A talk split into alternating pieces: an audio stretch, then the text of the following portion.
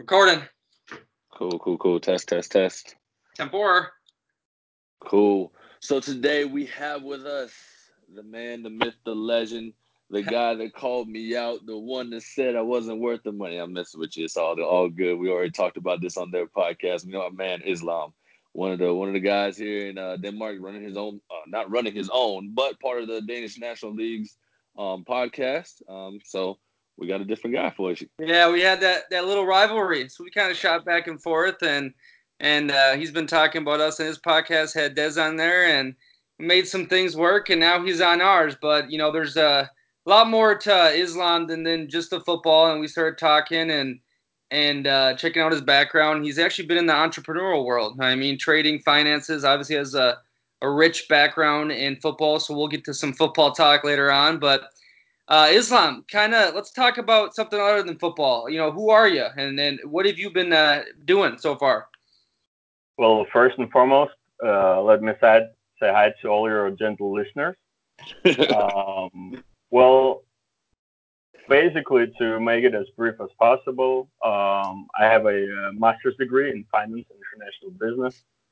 Um, and then my first job was um, a portfolio manager for a medium-sized Norwegian firm working within uh, electricity trading, uh, which, you know, up until that point when I joined the firm, what I knew about electricity is basically it's, you know, you get it out of a stick, that's it. Um, so that was the whole new world. Uh, it was extremely interesting. Um, my last year, I was a head of um, short-term trading department and then a year ago, um, I decided to to move on, um, and I joined a, a firm, um, which is a startup, basically a tech startup. And one of my friends, um, whom I actually used to work with in the previous firm, and who actually played uh, center at Aarhus Tigers for several years, and that's how we got to know each other. Um, he he opened the firm with his friend, and they asked me to join um, and I felt like at that point, you know, I got no kids, I got no girlfriend, I got no responsibility. You know, I only have to provide basically for myself. And I always wanted to try to build up a company. So I felt like it was a great opportunity to do that. And so that's what I've been doing so far for the past year. Awesome. Startup life. But uh kind of take us back from the beginning though. Did you grow up here? Um uh, where'd you go to school? And how'd you get in that football world too? Uh, well, uh, no, I came to Denmark as a refugee uh, when I was almost 13. Originally, I come from Chechnya, um, so I'm a war refugee. As a kid, I experienced war and, and saw a lot of different stuff. Um, and then uh, after I lost my father, uh, my mom decided that it was um, it was time to to save my life, so to say. Um, so that's how we ended up in Denmark. So for the first period of time in Denmark, um, I was living in a refugee camp and then moved to a, a small town uh, in south of Jutland, um, which is south of Denmark, um, and, and started going to school there.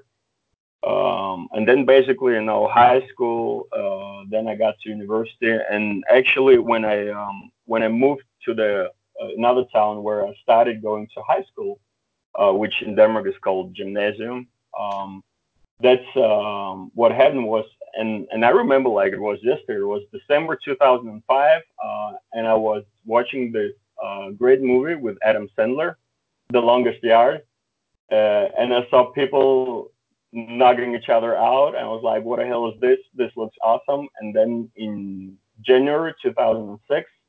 Um, I joined a, a local small club in the uh, town of Kolding, um, and it all took off from there, basically, with regards to football life. You fell in love with the game?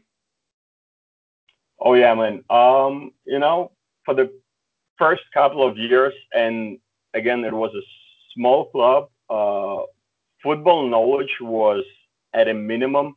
I mean, literally, I was told that I could, you know, hit people in the face and you know grab their face mask and all kinds of shit. Um, there was there was no uh, technique knowledge at that point. Officiating, especially at that level, was horrible. So thinking about some of the stuff that I did, um, you know, gives me chills. So but, really uh, playing like the longest yard. Oh yeah, for sure. I mean, uh, butting heads with people. Um, and then in 2007, uh, I don't know how, um, I was, um, I went to a tryout for uh, U19 Danish national team, uh, and they picked me for the camp. And I mean, that's where, to be honest, the whole perspective on football changed for me because the whole new world opened up. You know, I was taught technique, I was taught tactical aspect of the game, um, and that wasn't something that existed in my world that much up until that point. Again, I was taught, you know, to just butt heads with the guys and punch them and stuff like that. Um, so that blew me completely away, and I wanted to to learn more. Uh, and that's you know after that, I basically you know started to for real falling in love in football. Up until that point, it was mostly camaraderie, and also it was you know when you're 16 years old, you got a lot of you know you're a teenager, you got a lot of stuff going on, so it was a good way of you know um, getting a lot of energy out um, and you know punching people, so to say, legally on a field. But after that, it was all of the other aspects of football that you know that grabbed me. Yeah, I just gotta ask something quick because, um, geez, I didn't know the whole refugee uh, part, which is a really big topic going on in the states, you know, on the border. And but uh, can you kind of speak on that that life and coming from that? And then I assume what I'm getting at is was football an outlet? You're talking about all the built up frustration you could punch and do all that kind of thing. Is that where you're getting to? Yeah, well, we can say that. You know, again, I was uh, when I came to Denmark. Um, you know, again, I was almost 13, um, and you know, um, as I said, I've seen a lot of I've seen a lot of shit to put it blatantly, and I'm not necessarily gonna get into it. It's not a topic that you know I'm that much into discussing. Um, but but you know, what I can say, I uh, as a small child, um, I I lived through the war. Actually, lived through it, you know, and uh, and I had a lot of memories, and there, you know, some things, especially the first couple of years in Denmark. Um, we were living uh, in the small town where I was living. It was close to a um, like a fly base, um, and you know, when you living in the war, as soon as you hear, you know, flights um, coming on, you expect that you know the bombing, carpet bombings are going to start basically.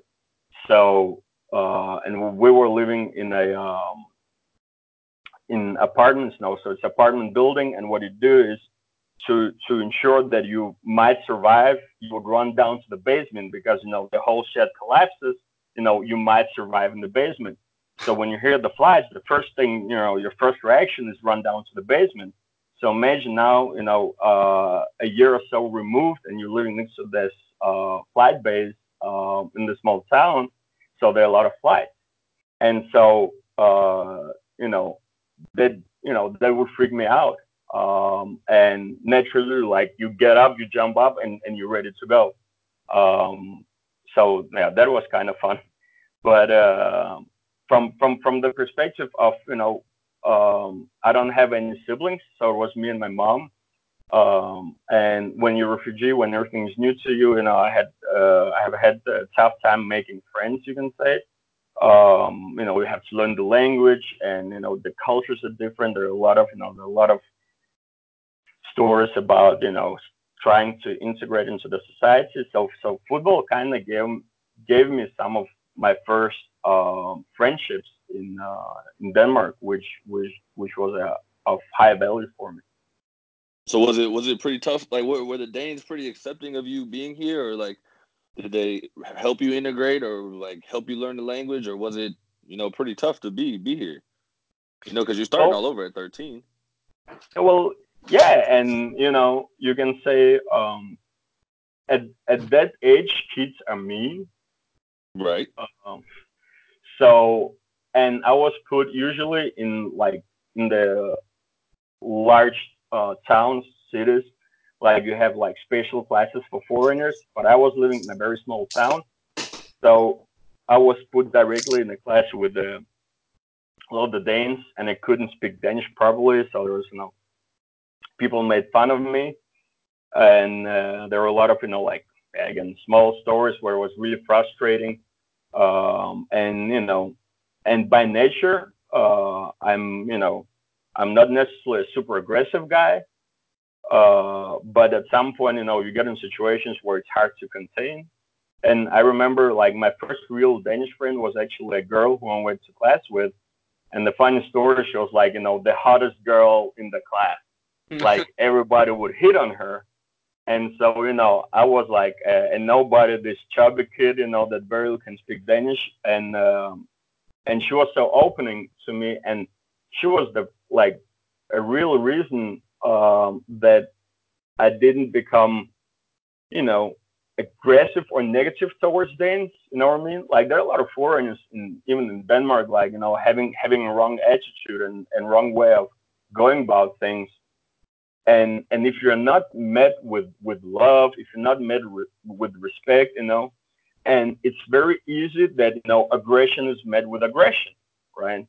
Um, and and and and that girl, uh, you know, she opened, uh, you know, uh, her heart so said to me, and we became friends, and you know, became friends with her family.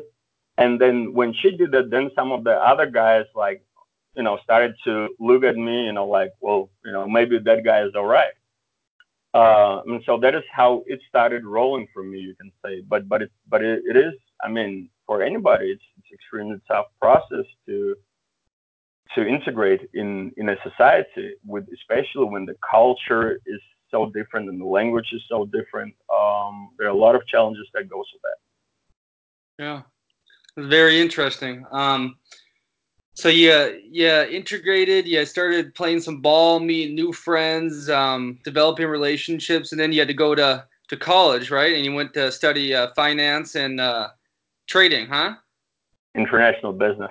International business yeah, well, so you know, I've uh, I've always been, and the way I was raised up, um, I've always been goal oriented. So you know, you got a I got a chance to, you know, and I'll always be thankful, um, you know, for what Denmark has provided me, providing me with an opportunity to have life, um, basically, and and and have a future. So one would be stupid not to take advantage of it, because you know, from you know, in Chechnya at that point, you know, there was a, the whole war with Russians. You're not aware about what, you know, that, that conflict. Um, and at that point in year 2000, um, Russians said that officially, um, if you're uh, 10 years or older, uh, a Chechen, then you're, uh, then you're a terrorist and they consider you a terrorist or potential terrorist. So basically, at that point, right, I'm 11, so I was considered in, in the eyes of, of Russians a terrorist uh, or potential terrorist, right? So, so just by that token, you know, my life is in danger. You know what I mean? So I'm getting to this new place where I get an opportunity to to become something. So um, I always was focused on that and, and making sure, and you know, with with a huge support of my mom even when you know in the teenage age you're always every, every single one of us has been you know rebellious in one way or another but she always guided me uh, into the right direction. So you know i went to the university um, i started i had you know i had a bachelor um, in business administration and then my uh, yeah, my master's in finance and international business. What was so interesting about that? Why you chose that field well, um, to be honest with you, I wanted um, in college. I had a great uh, marketing teacher, and I wanted to in marketing. But at that point, I wanted to I wanted to get to uh, Aarhus University, and the only way there would have been for me to study um, business administration and then get my master's in marketing. And so that was my plan right at up until I was supposed to pick, you know, what I want to study for masters, and I, um, you know, they were like at this university they do um, introductions to each master's um, line and, and where you can study, and the way it was structured at that point, and the people that were presenting did such a horrible job, and right there I was like, what the hell, you know, I'm not gonna, I'm not gonna study this, and you know, I did my research and and I figured that finance, international business, because um, I never was a hardcore finance guy, and and combination of these two gave me a, a broad opportunity, especially post graduation, to to get a job, and it was a study line that also had one of the highest um, employment rates post graduation. So there were a lot of good things about going in that direction, and to be honest, um, I haven't regretted it. Yeah, I mean, obviously you turned out to be a uh, very successful, you know, graduating and kind of the poster child for a refugee, you know, an immigrant coming in here and making something uh, out of the opportunities uh, given. So you went, um, you said you were trading uh, finance, uh, electricity. Is that what you said? Yes, sir. How does that work? how, how how long do we got on this podcast episode? Layman's terms. Layman's terms. So it's basically uh, fundamentally uh, it works uh, the same way as you would imagine with stocks. You know, there's you know there's a buyer and a seller. The thing is with electricity, it's such a fascinating market um, and and fascinating industry in itself because uh, one huge thing is that electricity cannot be stored. Like no one has a huge battery. So each country in the world uh, need to make sure that supply and demand of electricity uh, is equal. Because if it's uh, under supply, you're gonna black out. If it's uh, oversupply, then you're in a situation where like you know your entire grid will go down Uh, because you simply cannot handle the load. So you need to make sure that electricity gets out of your grid, that excessive electricity gets out of your grid. And I was working specifically with what is called physical trading, whereas um, there's also financial trading, which are very similar to, again, financial markets, products such as futures and forwards. Um, uh, Um, where you, of course, you know, you want to sell uh, futures in electricity, have a future contract, you can do that with a, you know, delivery in, let's say, 2022. Um, and again, that's similar to, very similar to financial products, whereas physical trading was actual a megawatt hour moved from spot A to spot B, but it actually got traded uh, in a market.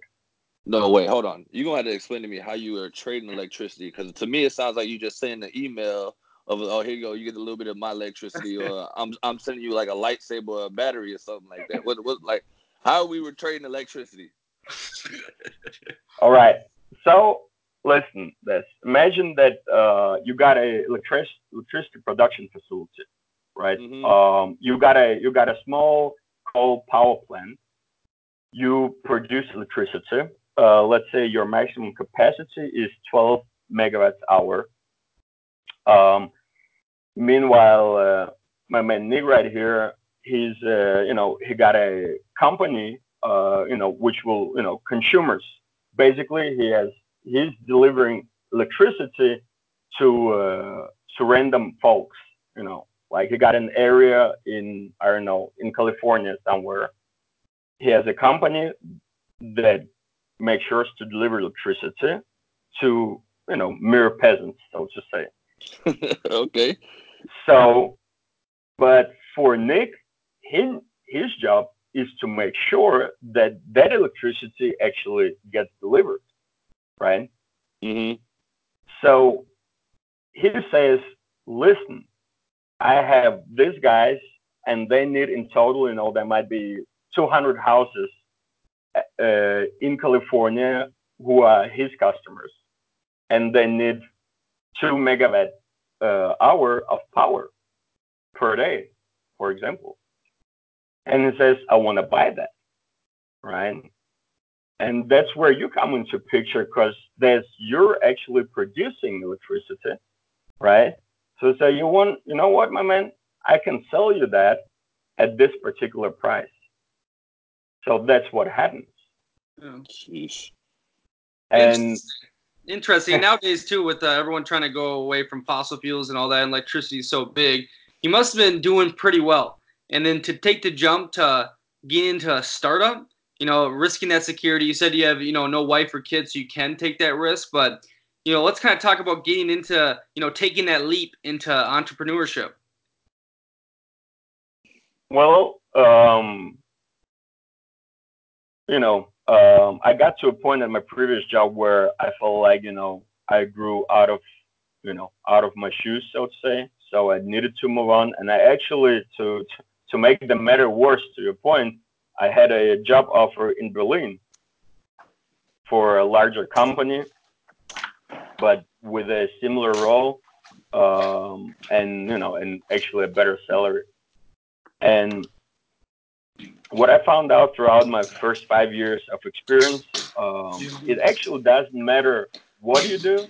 What matters is who you do it with.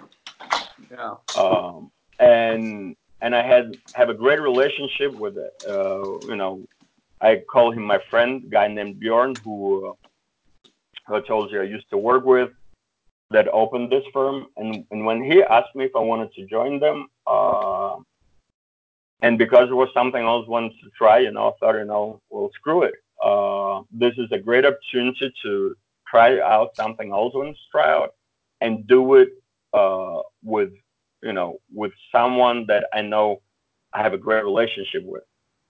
And and that's when you get to a point because you know um, there is you know high risk of failure, uh, like in many things you do in life. So for me, it was you know do I believe in myself and do I believe in the people who am I about to do this with?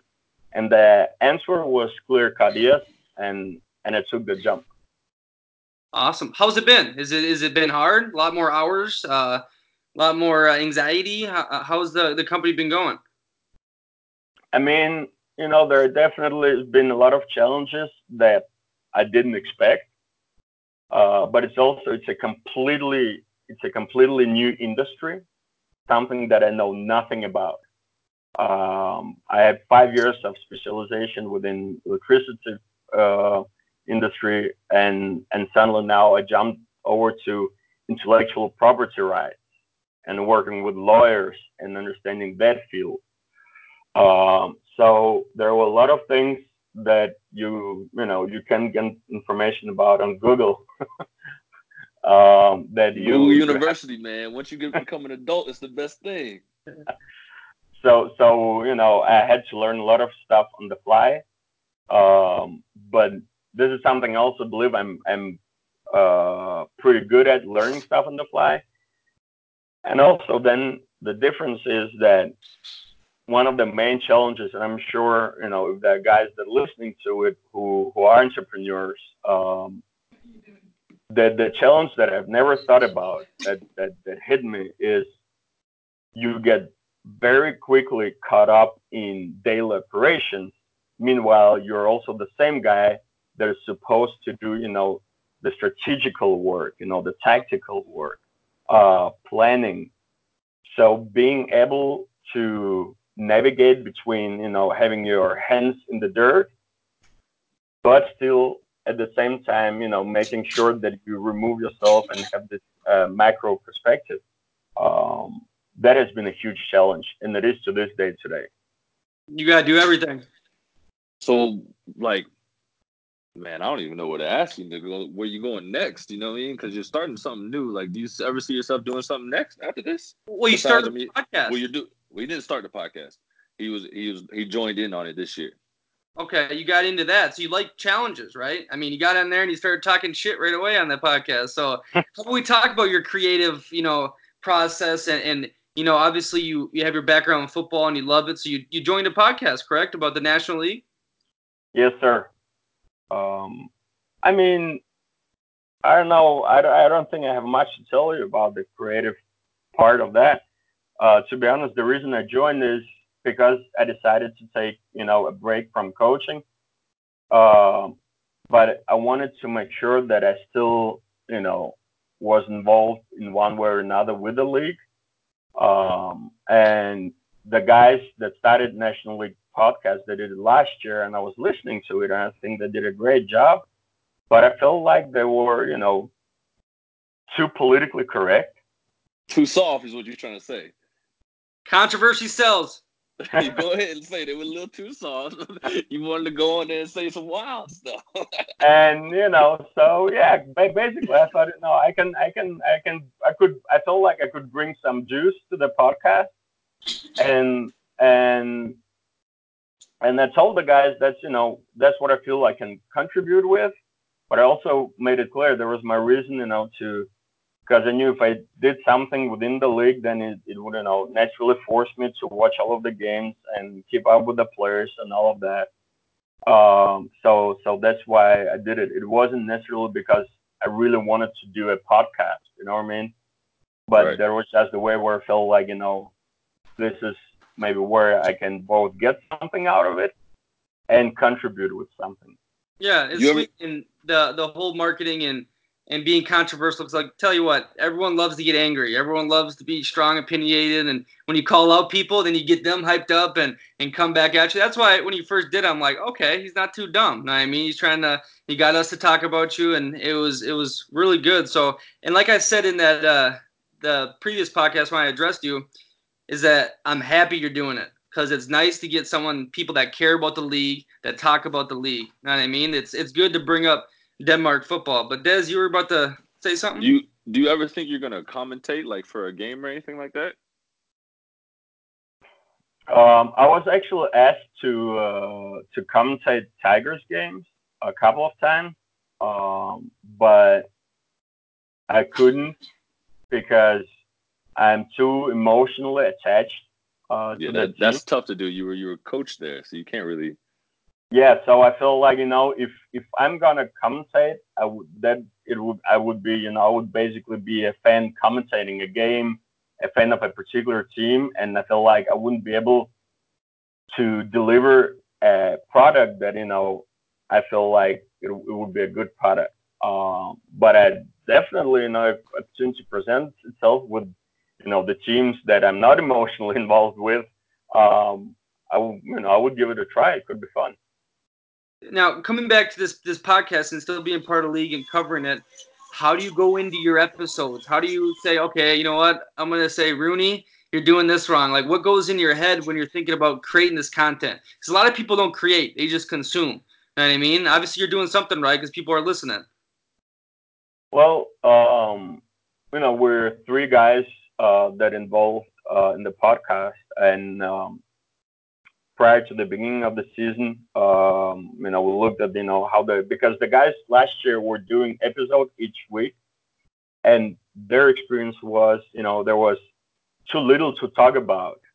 Like it, it would be routine stuff, you know. Well, how did this game go? How did that game go?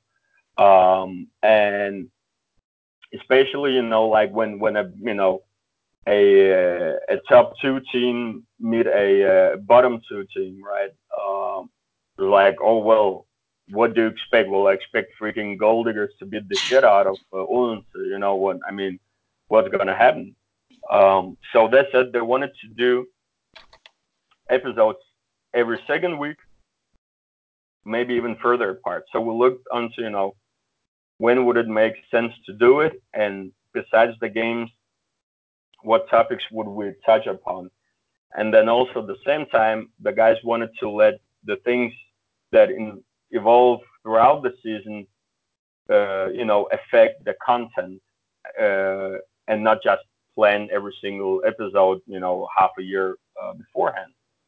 Um, so that was like the overall planning. And then for my part preparing for episode know, we had topics like you know we did state of franchise stuff and and most of that is you know i'm you know i'm making sure to watch film i'm making sure to take notes you know i, I might talk to a coach here and there uh, especially if there's some things that i don't understand that have taken place uh, but i'm trying to be as honest as possible and you know I, I put some, you know, a little bit swag into it, you know. So I allow myself to be brutally honest if that's what needed to be happening. And you can take the whole thing with with death. Uh, I knew that, you know, especially for for especially for Danish culture, just in general, there would be to say something like that is extremely controversial, right? But there might be, you know, there might be a lot of people thinking that, but no one would ever have the balls, you know, to tell a big athletic guy, by the way, I don't think you're worth your money, you know. But for me, it was like, you know, I can I can make an educated argument, you know, for why and how. And at the same time, it brought some sauce to the episode, right? And it was, I think, this year was the episode that had the most listeners. 100%, 100%. That's what I respect about you because in this Danish culture, everyone's passive aggressive. No one says nothing. You know I mean? It's all hidden and everyone wants to be fine and Danny. But at least you can come out and say something. And you're right. At least you can back it up with what you think, your perception, not just saying random shit. I mean, hey, if you want to talk to me, Dez, let's watch film. You know I mean?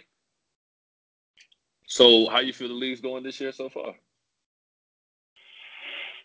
Well, I think it's um, it's going well. There are certain things that are more competitive.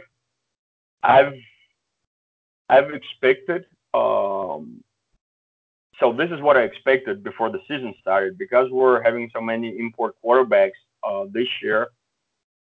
I guess I was expecting several offenses to be high flying, a lot of offensive production. But I think what happened is that offensive production from the different teams didn't necessarily increase dramatically. I think the goal your team is the team where you know with with Nick being there, um, some of the youngsters moving up, O line got better. That's the team that got drastically improved in terms of offense compared to last year. Oh, and yeah, even that's the, a big improvement from last year. Even the year before. But what I feel actually like that the defenses got worse, um, which contributed to a lot of offensive production. Um, and and that that wasn't something I expected. Of course, I need to mention uh, 89ers and their offense, which has also improved uh, a lot.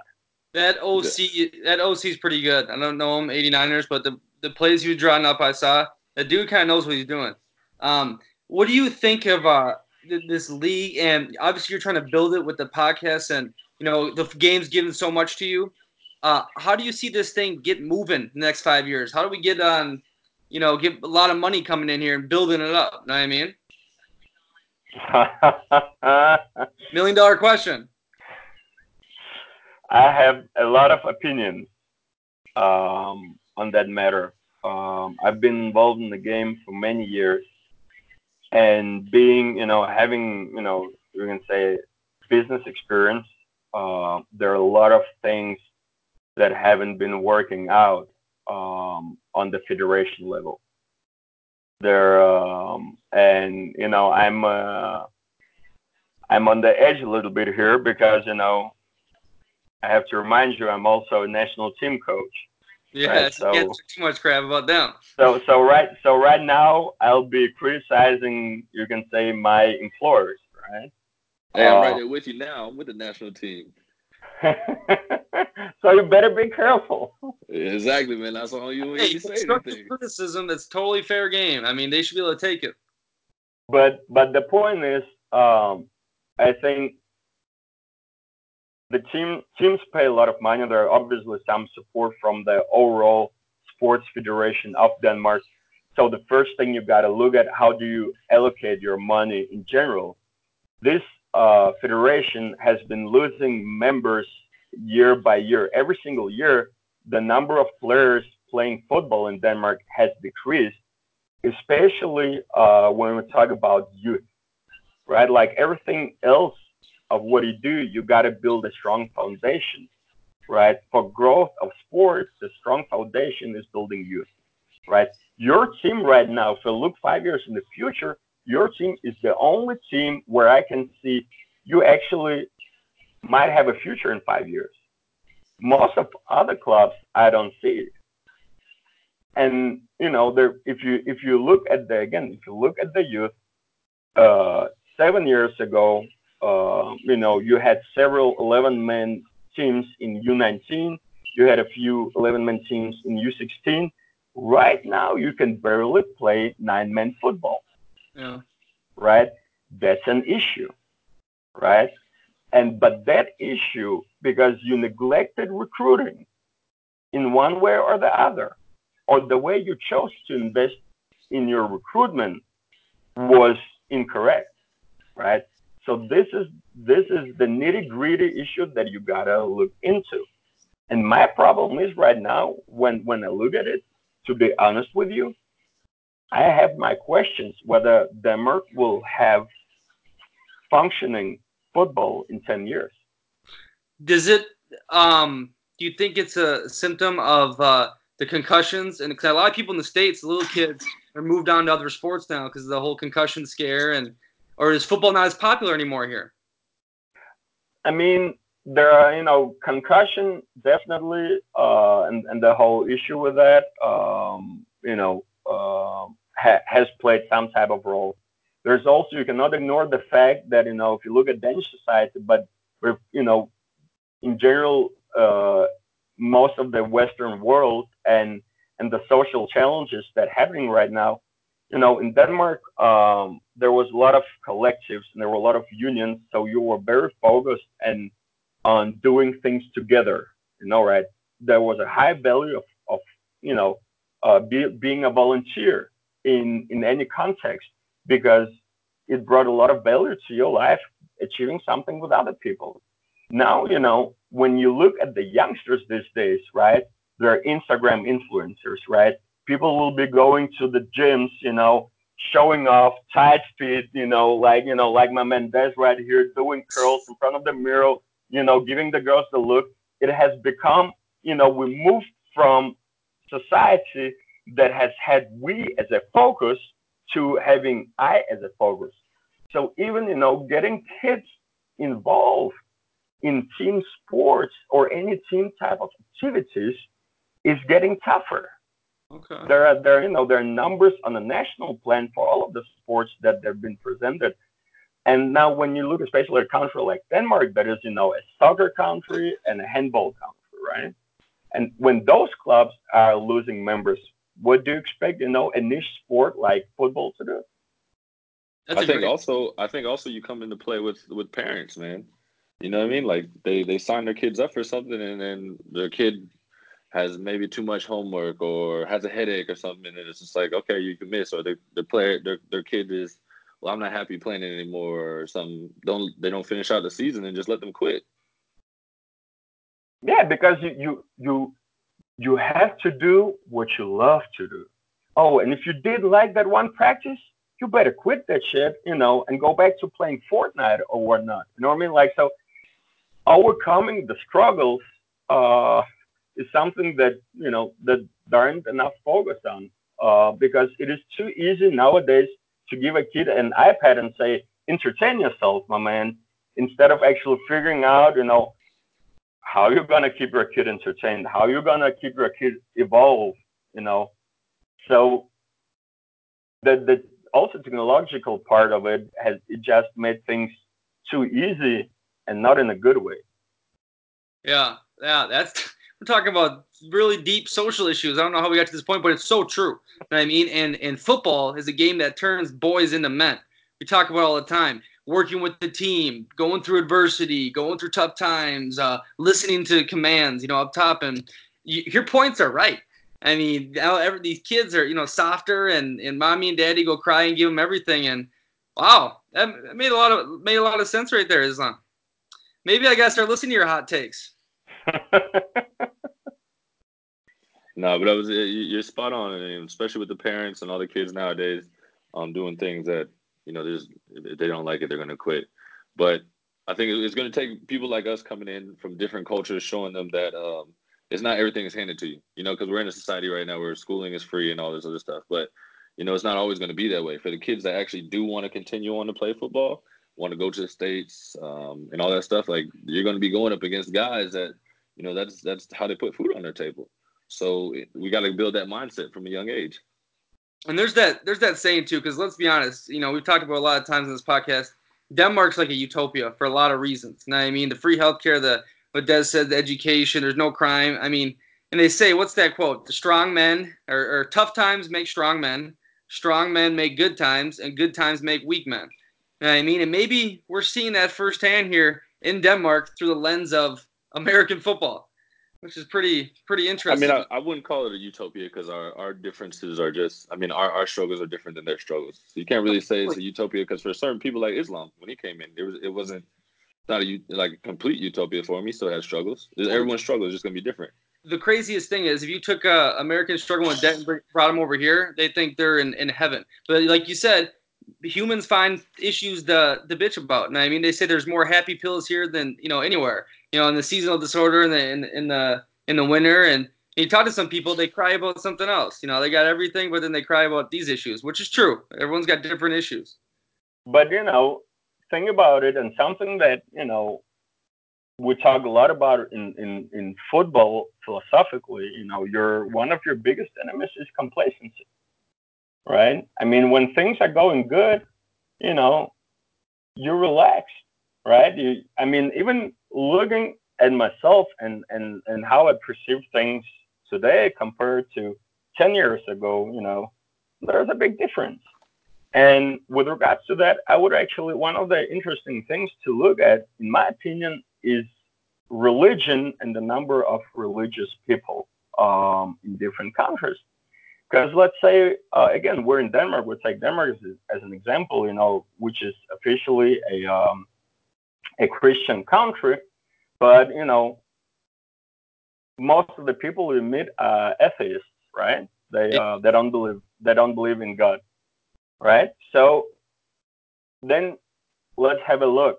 The last time there's been a war in in in Denmark, or you know, that was back in 1850 something with you know uh, Germany, right? They lost uh, a lot of territory. That's it, you know. Uh, Second World War, of course, had an effect on, on Denmark, but a you know a very limited effect. Then, you know, so they haven't experienced that type of conflict. Now you look at Denmark, you know, from a geographical point, right? It's a flat country. It's of course surrounded by sea, but you know you're not in an area where you get a lot of uh, you get a lot of storms. Know, you don't have earthquakes. You don't have anything you as a population, you are not stressed, you're not challenged. So the more years go from what you, you know, last time you experienced something that was stressful on you, truly stressful, that threatened fundamentally your existence, right? The more times, the more time it goes, the more you start to believe, you know, I achieved everything myself. I don't, you know, there there's no higher power, right? And I'm not, you know, just in, in general term, you don't need some higher power, you know, to believe in, because all is great.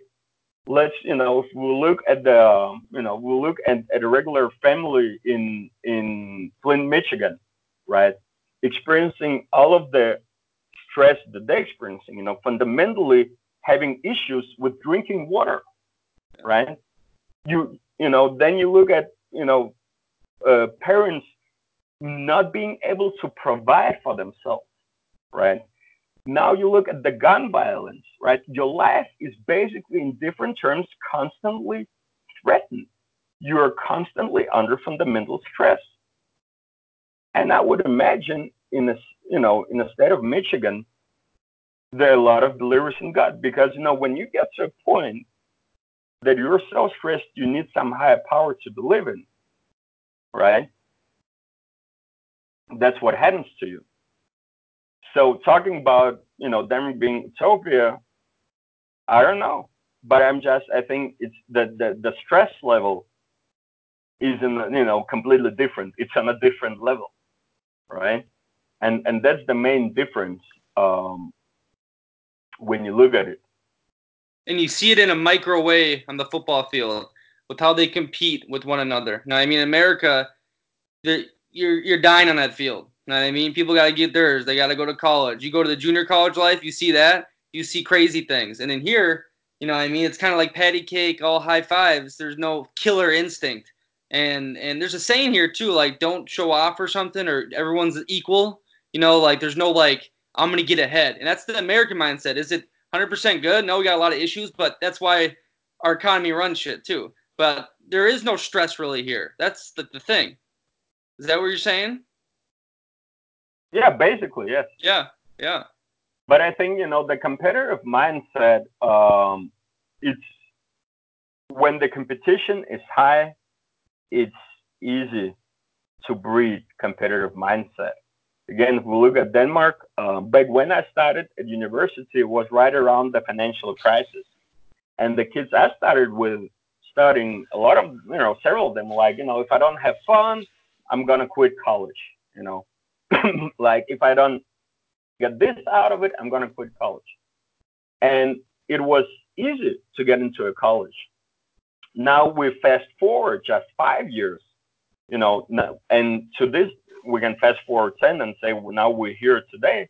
The competition is much higher because suddenly, due to the effects of financial crisis, uh, unemployment rate increased, right? So if you can get straight out of high school and get a job that's going to pay you $5,000 a month, you know, then what are you going to do? Well, I guess I got to study. And when enough people have the same mindset, suddenly, you know, there are too many people. All right, then we're going to increase our requirements how to get into the university. The next thing is the kids are like, oh shit, I need to open my books and study because if I don't get this, eh, you know, this GPA, right, I'm not going to get in. So that way, uh, it's just a simple exa- example of you know how we went from a so to say non-competitive area to a, a pretty competitive area right now. Like there, there are some of the starter lines extremely difficult to get into. Yeah. Competition breeds success. Dez, you got some some final thoughts? We hit on a lot of different topics here. Jeez. Yeah, there's a, there's a whole bunch of things on here. So, Islam, if you wanted one of our thing, one one thing for our listeners to know about you, what would it be?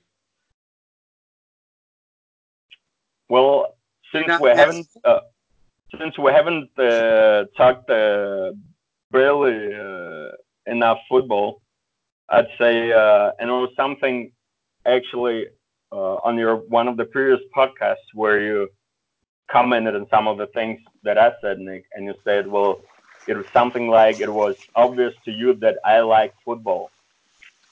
So what I want to tell you, Nick, and I might as well let your listeners know I don't like football. You know, football is part of me, right? I love football. I bled for football. I sacrificed my health for football, right? When we talk about work, I'm gonna let you know. My previous work, um, you know, I had a lot of responsibility. Had average week, you know, somewhere between almost 60 and 80 hours a week.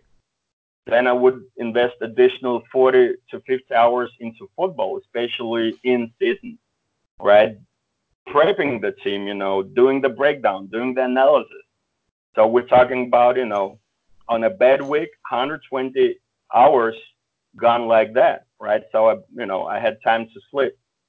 And the reason I'm telling you that is to exemplify for a guy who already works 80 hours a week, right? If I didn't love football, you know, if I wasn't passionate about football, if football wasn't part of me, I would never in my life invest, you know, all of my spare time, so I barely would have on average six hours a night to sleep.